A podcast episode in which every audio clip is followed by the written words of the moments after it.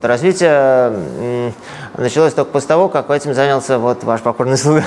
Все должно быть платно. Если вы хотите все изучать бесплатно, то идите и сами изучайте. Что-то хотите, значит, вы должны за это платить. Все эти разговоры о том, что игроку помогает в бизнесе, что она какая-то сверхсложная, что она какая-то таинственная, что это какое-то откровение вы можете постичь, играя в го, это все притянуто за уши. В го просто как бы играть скучно, есть разные игры, да.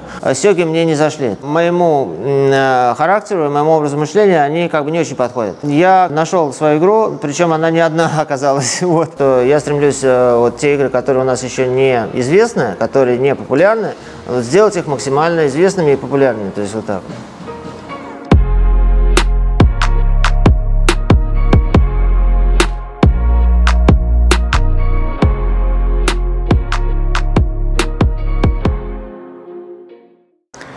Здравствуйте, Владимир.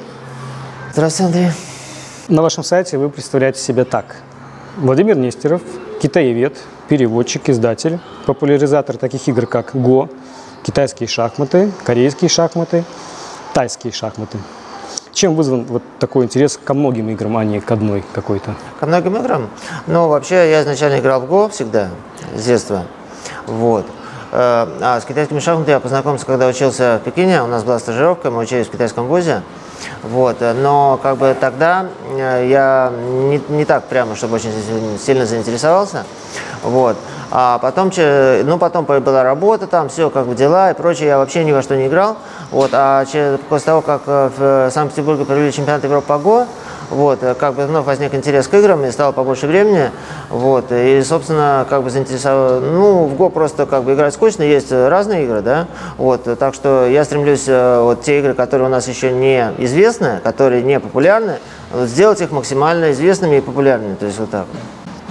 Так, ну я знаю, что вы не только э, как бы вам нравится играть, но у вас еще прямо коллекция какая-то есть. Я обратил внимание, а, что да, вы с... да, я собираю коллекцию игр, э, коллекцию игр как бы э, интеллектуальных игр, настольных игр. То есть меня интересуют те игры, которые как бы, э, как говорится, игры с полной информацией, как правило, да. Вот, ну у меня есть как бы немножко из другой серии, там и карточные немножко есть и все, но в основном это древние э, и современные и даже суперсовременные как бы вот настольные игры.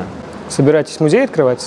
Ну, вообще есть такая идея открывать музей, но это как бы довольно большие материальные затраты, то есть надо какое-то время, чтобы подготовиться, но я надеюсь, что в итоге удастся открыть нечто вроде музея, как бы. Я думаю, что большой посещаемости он не будет, большой популярностью не будет пользоваться, но для как бы тех, кто как бы в этой теме, наверное, будет интересно. Я знаю, что у вас есть опыт игры в сёги, но вот почему-то, по-моему, даже вот в пяти турнирах приняли участие. Да, да. Но вот в списке вот этих игр, которые mm. я перечислил в самом начале, сёги каким-то образом не попали. То есть их не стоит популяризировать? Нет, сёги – это прекрасная игра, замечательная. Она одна из лучших, одна из сложнейших и интереснейших игр, которые существуют. Это, да, так и есть. Но дело в том, что, понимаете, как бы, во-первых, невозможно заниматься всем. Вот, я и так уже занимаюсь го, сянци и чанги, да, сейчас, продвигаю три игры. Но го продвигать особо нет смысла, потому что его и без меня хорошо продвигают. То есть я продвигаю сянци и чанги, если еще играю в го, да. То есть если еще и в сёги играть, как бы, и заниматься переводом литературы, то, как бы, это будет слишком много, у меня еще, как бы, другие дела есть, вот, кроме этих игр. Вот, поэтому все на себя взять невозможно. А вторая причина заключается в том, что сёги уже хорошо продвинуты у нас в стране, как бы, есть довольно и... и хорошие переводы, есть и много турниров, как бы, и они не нуждаются в какой-то поддержке с моей стороны. Понятно. Вот для меня вы в первую очередь известны как издатель и переводчик такой игровой литературы, игровой, да, имеется в виду настольных игр. На вашем сайте, я посмотрел, достаточно вообще внушительный такой список. Это у вас это основная деятельность или это хобби? Нет, это хобби. Это хобби, э, но хобби, которое постепенно, может быть, когда-то перерастет в основную деятельность. Э, дело в том, что это действительно занимает довольно много времени. Вот, но поскольку у меня такая работа, что у меня свободный график, то есть я, у меня времени достаточно, я могу этому уделять время. И еще это хобби с той точки зрения, что это не приносит практически никакой выгоды. То есть, э, если выпускаешь книги очень маленькими тиражами, э, то цена практически себестоимость практически близка к той цене, по которой ты продаешь. И если ты не уходишь в минус, то это уже хорошо. А вот в ваших постах часто фигурирует фраза, ну не фраза, местоимение «мы». То есть есть команда какая-то, которая помогает? Нет, Или нет, вы один этим занимаетесь? Нет, нет, просто как бы я так привык говорить про себя «мы». Как, знаете, вот говорил «мы», Николай Второй, там вот это. То есть я так привык говорить, но это просто фигура речи, может быть, привычка, не более того. Есть... Э Данила Кулин, такой аналог, скажем, вас в мире э, сёги-сообщества. И э, согласны ли вы с ним? Он, он такой переводчик-самоучка. Я знаю, у вас профессиональное образование, э, вы китаевед профессионального уровня. А Данила, он просто самоучка, скажем так. И вот он, что он говорил о, о том, что, как, какими э, характеристиками должен владеть переводчик вот такой специфической лицедуры. Он говорил, э, очень важно владеть родным языком и разбираться в области, в которую ты переводишь. А знание языка исходного лишь хорошее, но не обязательное дополнение. Что вы по, по этому поводу думаете? Ну, смотрите, как бы здесь давайте подойдем логически к этому вопросу. Здесь три составляющих. То есть знание исходного языка, потом знание области, в которой ты переводишь, и третье – это знание родного языка. Вот. Значит, что касается литературы художественной, то на первое место, конечно, следует поставить знание родного языка, вот, и знание э, иностранного языка.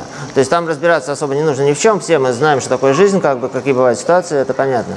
Но если что касается литературы профессиональной, которая, вот, например, книги по сянци, там, по китайским шахматам, по чанги и прочие, по го, вот, то здесь на первое место выходит именно, во-первых, два кита, да, то есть это знание языка, в принципе, вот, и второе – это знание той области, о которой э, ты, что, как бы, ты переводишь, в которой работаешь. Вот, а знание родного языка здесь отходит на второй план, поскольку там нет никак, это не художественная литература, здесь не нужно как бы э, там какие-то как бы цветистые выражения, красивые слова, то есть вот так вот.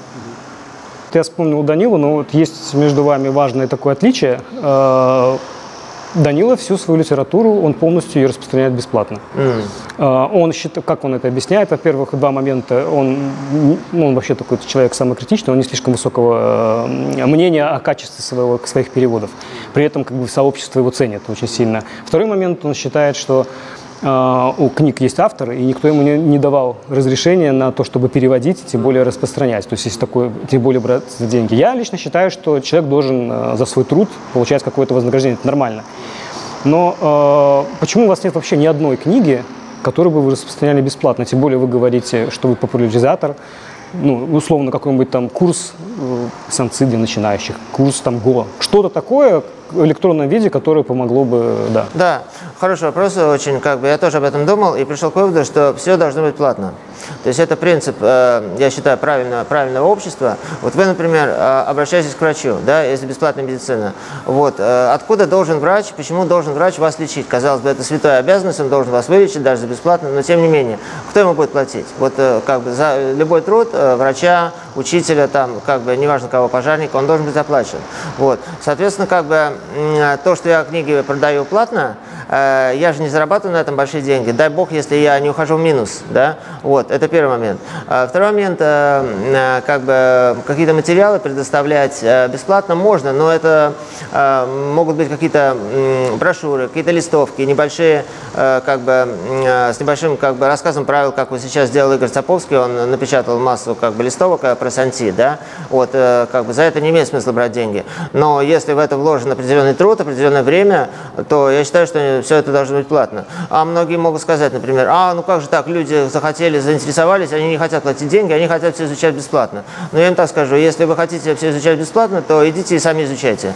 Вот, потому что, как бы, если вы вам что-то хотите, значит, вы должны за это платить. То есть деньги – это всеобщий эквивалент, э, как бы, вашего интереса. То есть если вам интересно, то будьте готовы в это вкладываться. Да? Это, это второй момент. Третий момент, что касается, так сказать, э, э, авторства книг, да, то давайте посмотрим на этот вопрос более приземленно. Да? У нас нет возможности, у меня нет возможности связываться с авторами книг. Они где-то там в Китае, они там профессионалы, э, в го или в сянци, как я э, как бы с ними свяжусь. Да? Поэтому я считаю вполне как бы обоснованным и реальным в, в небольших пределах, в пределах небольших тиражей э, продавать их книги, как бы тем самым окупая свои, свою, свой переводческий труд. Да?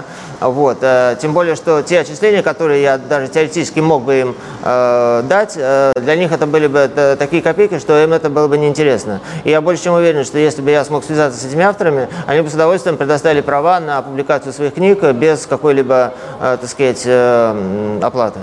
Еще раз говорю, я полностью как бы солидарен, я, но я немножко о другом. Я о том, что, э, ну, например, вот я хотел бы купить книгу Владимира Нестерова, но я понятия не имею, как, в каком стиле он пишет, как, как диаграмма оформляет. Я, у меня нет ничего перед глазами. То есть даже с точки зрения познакомить э, читателя со своим трудом. Даже не, не, ну, нет, не, так, мы не совсем правы. Дело в том, что те люди, которые покупают у меня книги, как правило, большинство, семьдесят-восемьдесят процентов делают это лично у меня. То есть они мне пишут, я хочу такую-то книгу. Иногда люди спрашивают, а пришлите мне несколько фотографий, там, допустим, страниц, там, несколько страниц фотографий. Я всегда это делаю, присылаю фотографии страниц.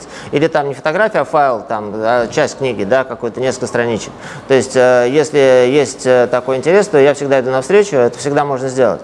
А что касается книги, то, конечно, действительно, их нельзя посмотреть, это трудно сделать, поскольку их очень мало, и они не продаются в магазинах, поскольку как бы тут же существует опять тот же вопрос авторских прав. Но, тем не менее, в Петербурге есть уже один книжный магазин, где продаются книги, вот, и тем, кто в Питере, им полегче, а те, кто в Москве... И можно полистать, да, да? Да, да, можно полистать, то есть вот так вот. Ясно, хорошо. Так, давайте сменим тему, тут, в принципе, понятно.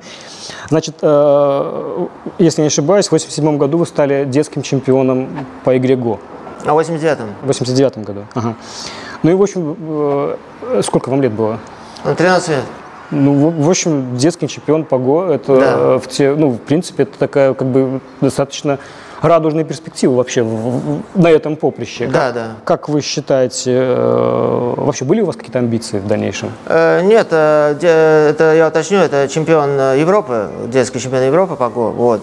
Это был европейский чемпионат, вот. И, соответственно, как бы перспективы были, конечно, но дело в том, что когда я поступил в университет, я прекратил заниматься го, вот. И потом в течение двадцати лет где-то я не занимался го, вот, потому что сначала учеба довольно напряженная, вот, и потом как бы хотелось работать, попробовать себя в разных сферах, там и в туризме, и в менеджменте, и в переводе, и прочее, прочее.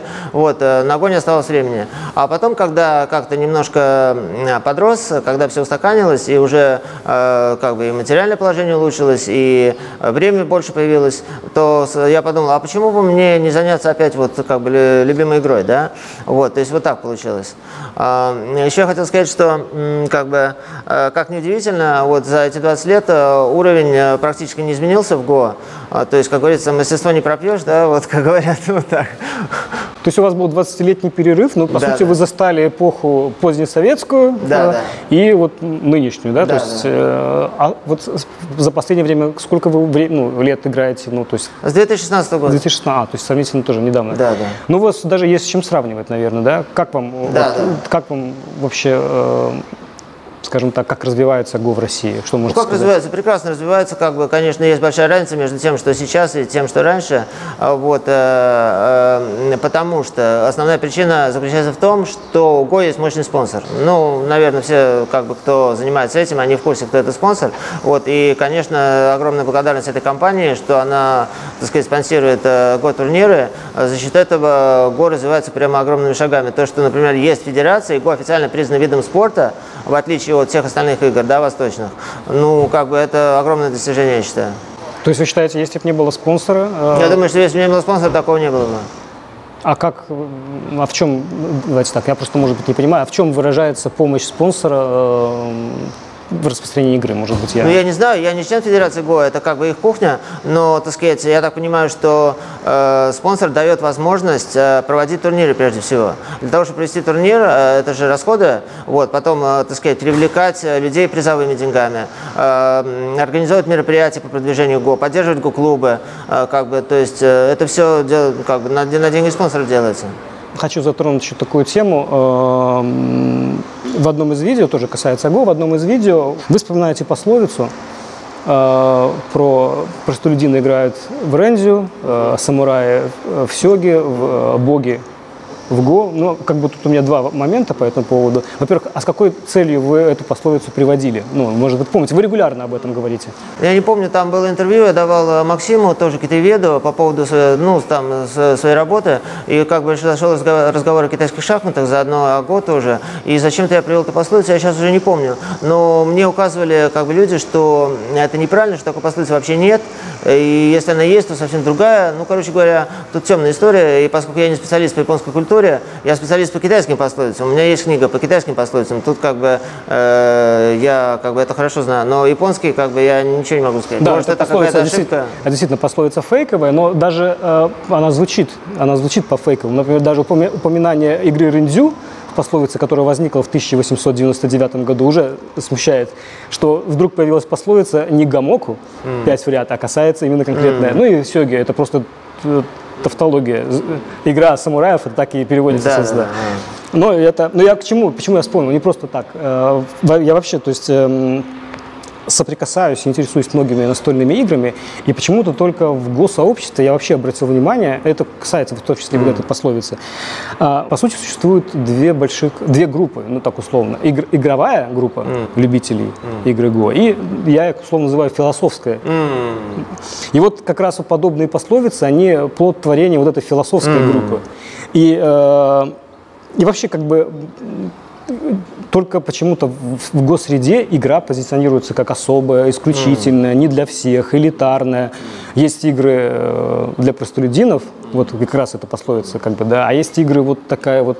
Как вы это объясняете? Почему это так? Смотрите, я это объясняю следующим образом. Во-первых, я сразу скажу, что я не сторонник э, философской вот этой группы, э, которая играет в го, э, потому что я считаю, что вся эта, как бы, все эти разговоры о том, что игра го помогает в бизнесе, э, что она какая-то э, сверхсложная, что она какая-то таинственная, что это какое-то откровение вы можете постичь, играя в го, что это все притянуто за уши, вот, и не соответствует абсолютно реальным, э, реальной жизни. Вот, э, игра го – это, конечно, игра, но почему у нее такое возникло особое положение? Потому что она выделяется среди всех игр. Например, мы с вами играем в сянци, в сёги, да, это шахматные игры.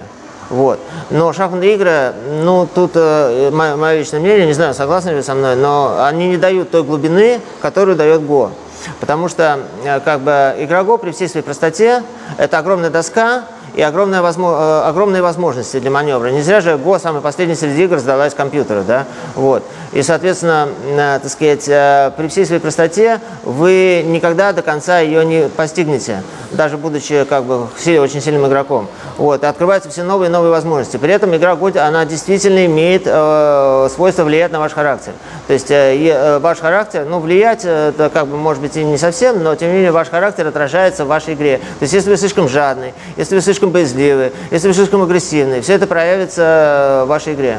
И, соответственно, помешает вам выиграть. Вот. А вы знаете, что, например, в шашках международных э, компьютер до сих пор не победил человека? Нет, не знаю. А вы знаете, что сёги компьютер позже, чем го а. победил? Ну, а. кстати, само выражение «компьютер», а. оно звучит как, как-то так, ну, даже в многих видео говорят да, так, да. обычно так говорят. А, шахматы победил, шахматы компьютер победил в девяносто восьмом году, а го там, в две тысячи семнадцатом искусственный интеллект. То есть там компьютер, а здесь искусственный интеллект. То есть, ну, такое, ну, то есть это не совсем все соответствует действительности. Ну и, наверное, многие приверженцы разных игр скажут, что глубина и прочее присущи многим играм. У меня было такое мнение относительно сянци, что это как можно играть в сянци после того, как ты знаешь сёги. Ну, как, ну, ты серьезно, что ли? Ну, как? как? Но есть нюансы, да, есть нюансы, которые тебе нравятся, именно есть игровые моменты, и тут не всегда все можно описать. Опять же, вот мы услышали нек некоторые заблуждения даже, которые касаются, касаются игр.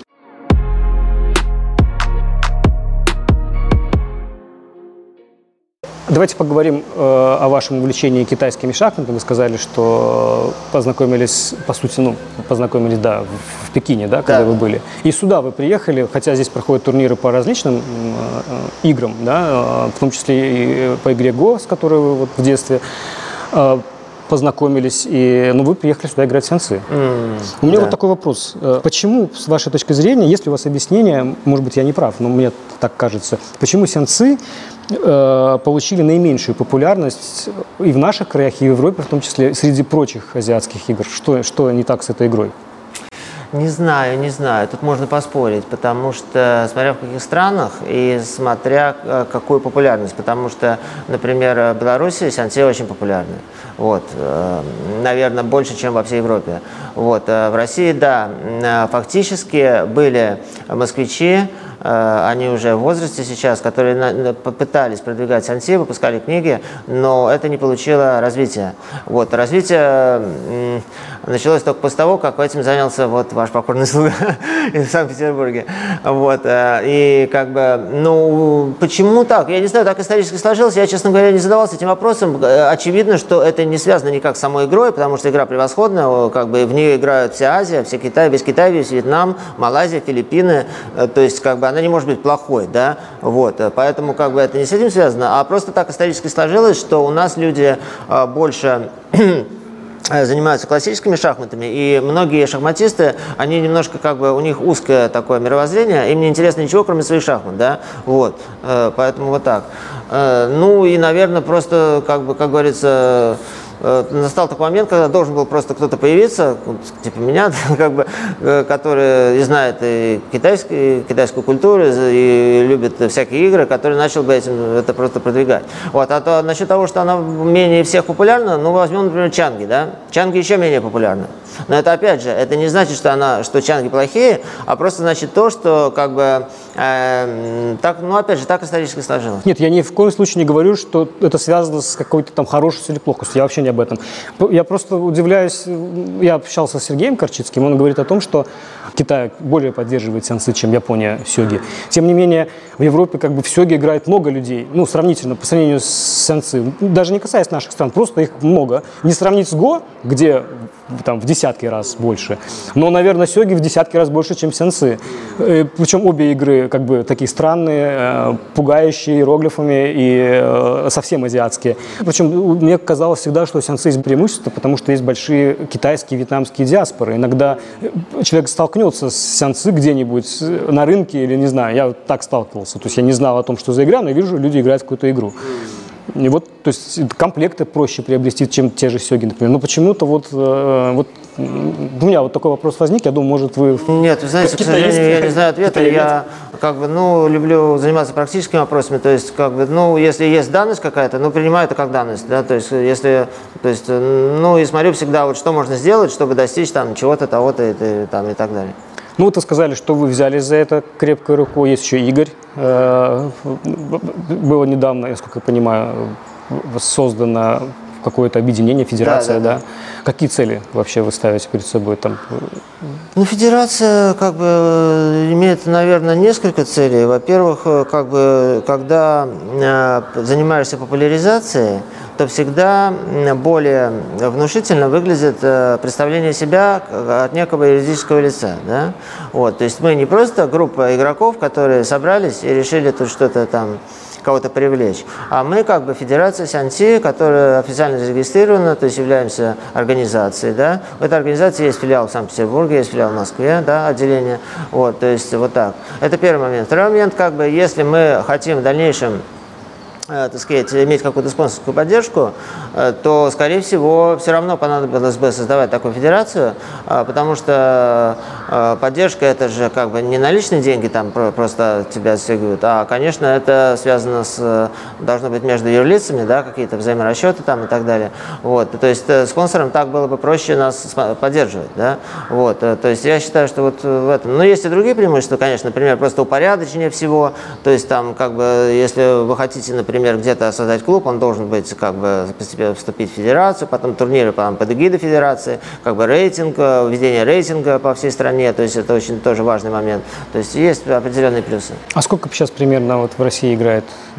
Россия, ну, чемпионат России проводится? Чемпионат России проводится. В прошлом году мы провели, но как бы не все имеют возможность, не, не все, кто играет, они участвуют в турнирах.